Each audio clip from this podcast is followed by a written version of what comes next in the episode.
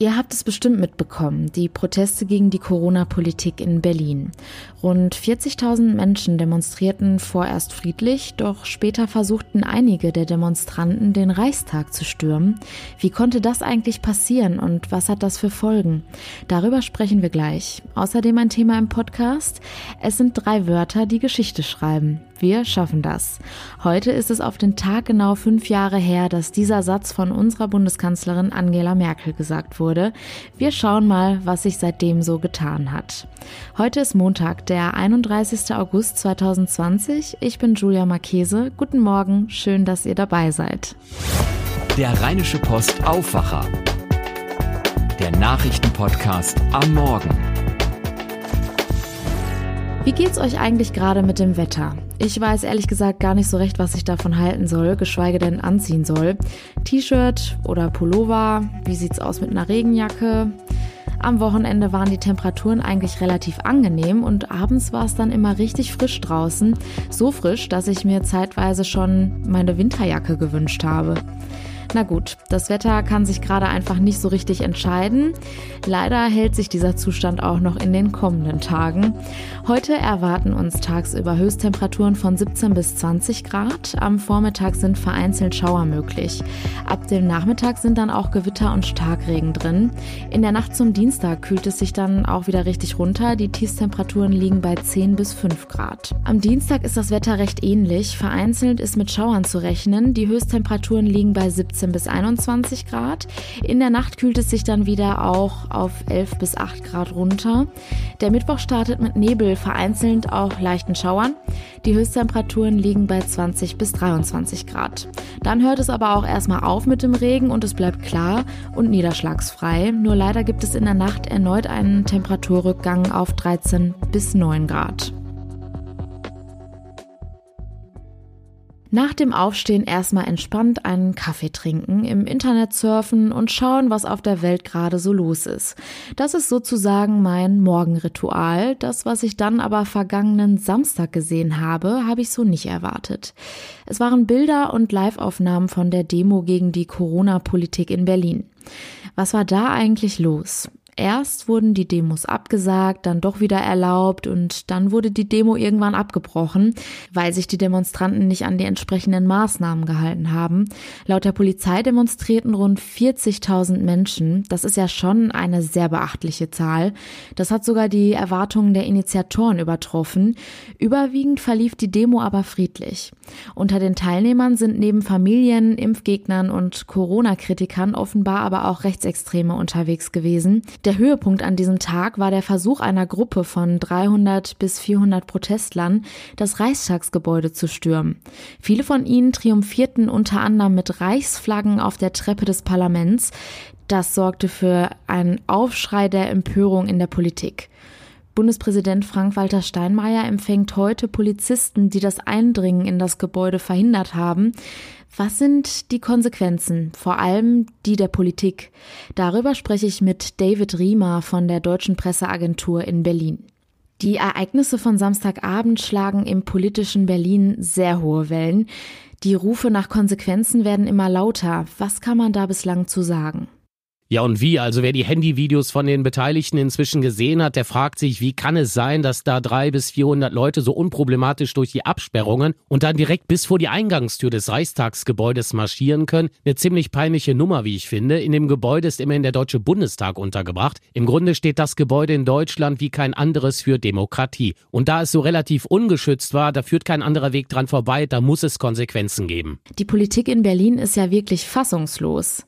Ja, und das über Parteigrenzen hinweg. Übers Wochenende haben sich im Prinzip Vertreter fast aller Parteien dazu geäußert. Unter anderem Finanzminister und SPD-Kanzlerkandidat Olaf Scholz, der hat das dazu gesagt. Es kann nicht angehen und es darf nicht hingenommen werden, dass einige jetzt mit Symbolen aus einer schlimmen, dunklen Vergangenheit, Flaggen, die nichts mit der modernen Demokratie unserer Bundesrepublik zu tun haben, vor dem Gebäude des Bundestages auftreten, dem Reichstagsgebäude. Viele der Demonstranten waren ja offenbar Reichsbürger und Personen aus der rechten Szene. Zu sehen waren nämlich einige schwarz-weiß-rote Reichsflaggen. Man muss aber auch ehrlicherweise sagen, es waren noch andere Fahnen dabei, beispielsweise eine türkische und auch eine schwedische. Berlins Innensenator Andreas Geisel hatte ja im Vorfeld versucht, die Demo und Kundgebungen gerichtlich zu stoppen, ohne Erfolg.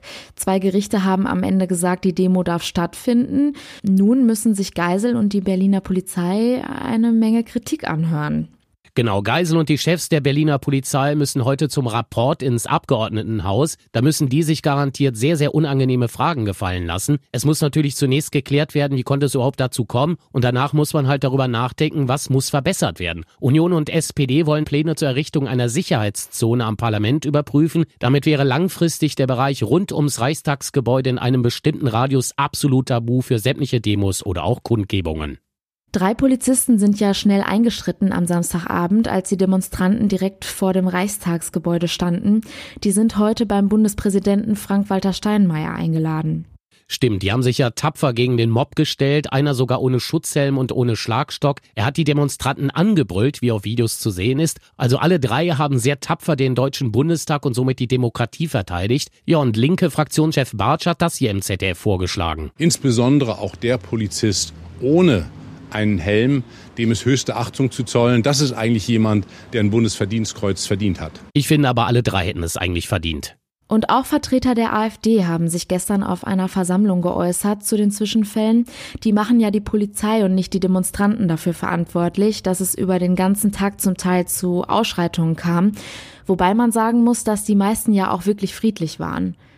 Das stimmt, ich habe mir am Samstag selber mal ein Bild von der Lage an verschiedenen Stellen im Regierungsviertel gemacht. Viele waren friedlich, wenn auch etliche keinen Mund-Nasenschutz getragen haben und auch vom Abstand halten, haben die wenigsten was gehalten. Aber der AfD-Bundestagsabgeordnete Hans-Jörg Müller hat gestern Folgendes zu dem Demo-Samstag hier in Berlin gesagt. Und deswegen sollten wir auch hier fair sein, nicht die Polizisten zu kritisieren, wie sie eingeschlagen haben auf die Minderjährigen, wie sie eingeschlagen haben auf die Rentnerinnen, das habe ich alles gesehen als Augenzeuge, sondern die wirklich schlimmen Figuren sind ihre Befehlsgeber, wie dieser Herr Geisel, der wohl immer noch nicht in Geiselhaft ist, oder was? Naja, das lasse ich jetzt mal unkommentiert so stehen. Einige Demonstranten wollten ja jetzt auch ein Corona-Camp äh, eröffnen. Was kann man dazu sagen?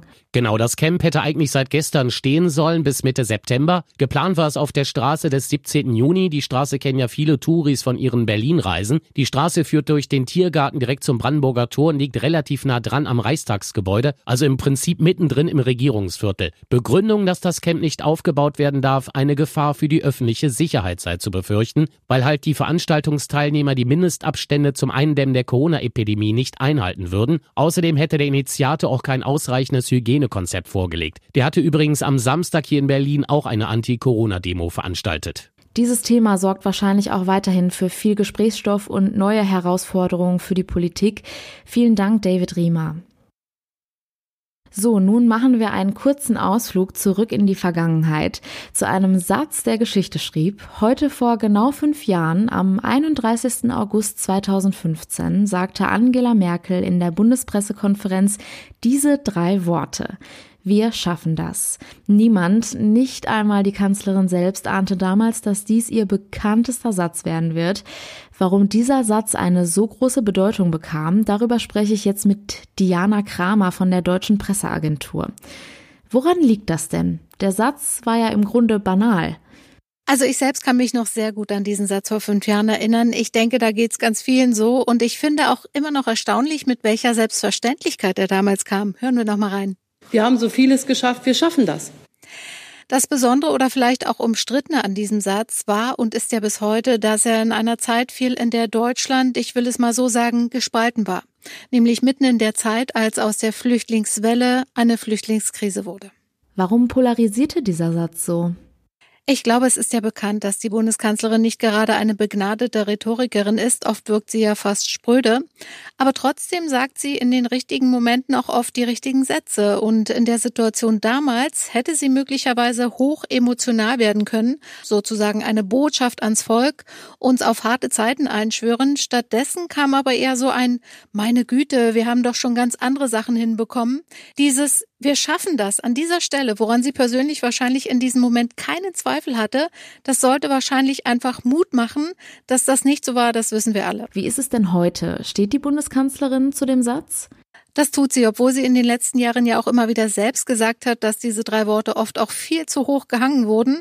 Erst letzten Freitag in ihrer Sommerpressekonferenz war es wieder so. Dieser Satz steht für sich. Manchmal hat er sich sogar ein bisschen zu sehr verselbstständigt, aber jede Krise und jede Herausforderung hat ihre eigene Sprache. Und genau das war es 2015 für die Kanzlerin eine Herausforderung.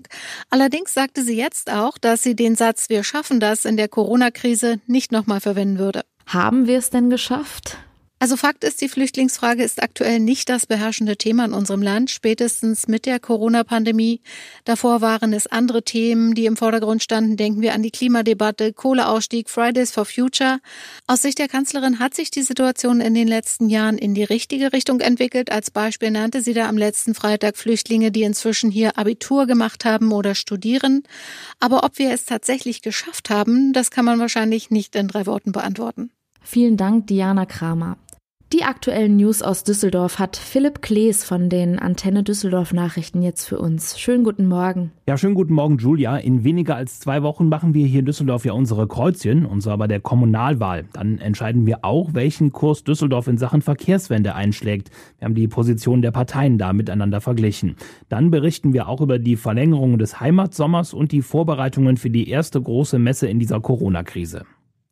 Die Verkehrswende in Düsseldorf ist im Kommunalwahlkampf eines der wichtigsten Themen. Alle Parteien versprechen, deutlich mehr für den Radverkehr zu tun. Antenne Düsseldorf-Reporter Dennis Grollmann hat exklusiv mit den Verkehrsexperten von CDU, SPD, Grünen und FDP gesprochen. Dabei werfen sie sich gegenseitig Versagen vor. CDU und FDP teilen gegen OB Geisel aus. Von den 300 Kilometern des Radhauptnetzes in Düsseldorf seien in seiner Amtszeit nicht mal 30 entstanden. Auch die Grünen bezeichnen die letzten Jahre als verlorene Jahre. Alle Parteien wollen den Ausbau der Radwege schneller als bisher vorantreiben. Die SPD wirft CDU und FDP vor, dabei zu viel Rücksicht auf Autofahrer zu nehmen und Radfahrern nicht den Platz auf den Straßen einzuräumen, den sie bräuchten, um geschützt von A nach B zu kommen. Von CDU und Grünen kommt die Idee einer grünen Welle für Radfahrer. Was die Parteien in Sachen Radverkehr planen, steht auch auf antennedüsseldorf.de bei den Nachrichten.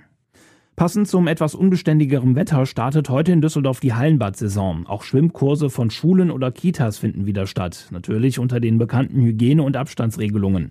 Wer schwimmen möchte, muss weiterhin online einen Platz reservieren und im Schwimmbad Abstand halten. Zwischen den Zeitslots werden Becken und Umkleiden gereinigt. Der Testbetrieb der Sauna im Schwimmbad Niederheit soll ab Anfang Oktober starten.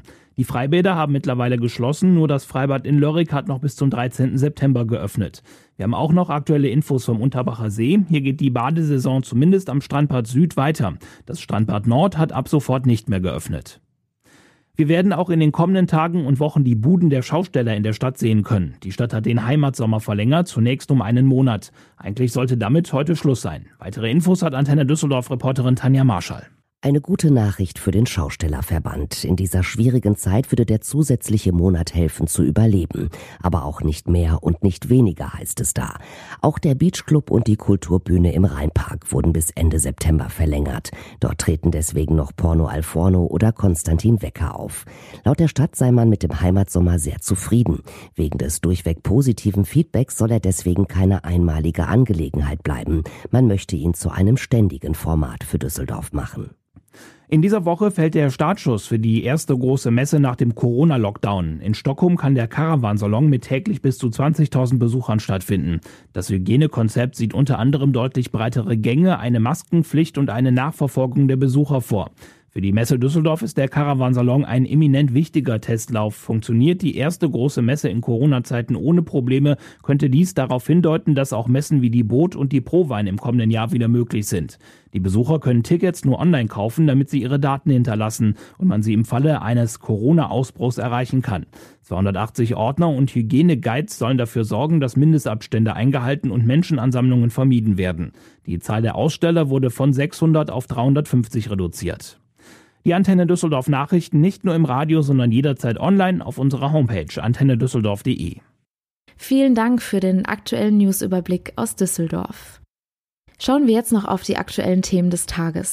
Der Finanzausschuss des Bundestags befasst sich in einer Sondersitzung mit der politischen Aufarbeitung des Wirecard-Skandals. Neben den Vertretern des Kanzleramts wird auch Justizministerin Christine Lambrecht erwartet. Sie soll unter anderem zur geplanten Reform der Wirtschaftsprüfung, des Bilanzstrafrechts und zu möglichen Kontakten des Ministeriums zur Prüfgesellschaft befragt werden.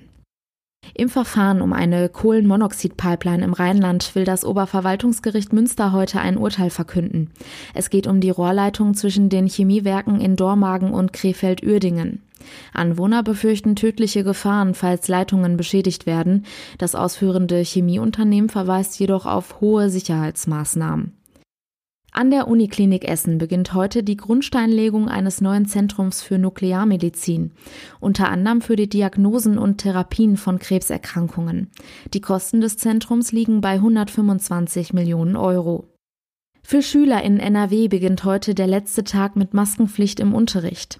Das liege daran, dass die Infektionszahlen in Nordrhein-Westfalen entgegen dem Bundestrend zurückgegangen seien. Damit endet eine umstrittene Corona-Schutzmaßnahme, die es flächendeckend bislang in keinem weiteren Bundesland gab. Zum Schluss noch eine kurze Meldung aus dem Fußball. Nach mehr als neun Monaten ohne Länderspiel beendet die Nationalmannschaft ihre Corona-bedingt verlängerte Auszeit. Bundestrainer Joachim Löw versammelt deshalb heute in Stuttgart seinen 22 Spieler umfassenden Kader, um mit den Vorbereitungen auf die folgenden Partien in der Nations League zu beginnen. Am Donnerstag kommt es in Stuttgart dann auch zum Aufeinandertreffen mit Ex-Weltmeister Spanien.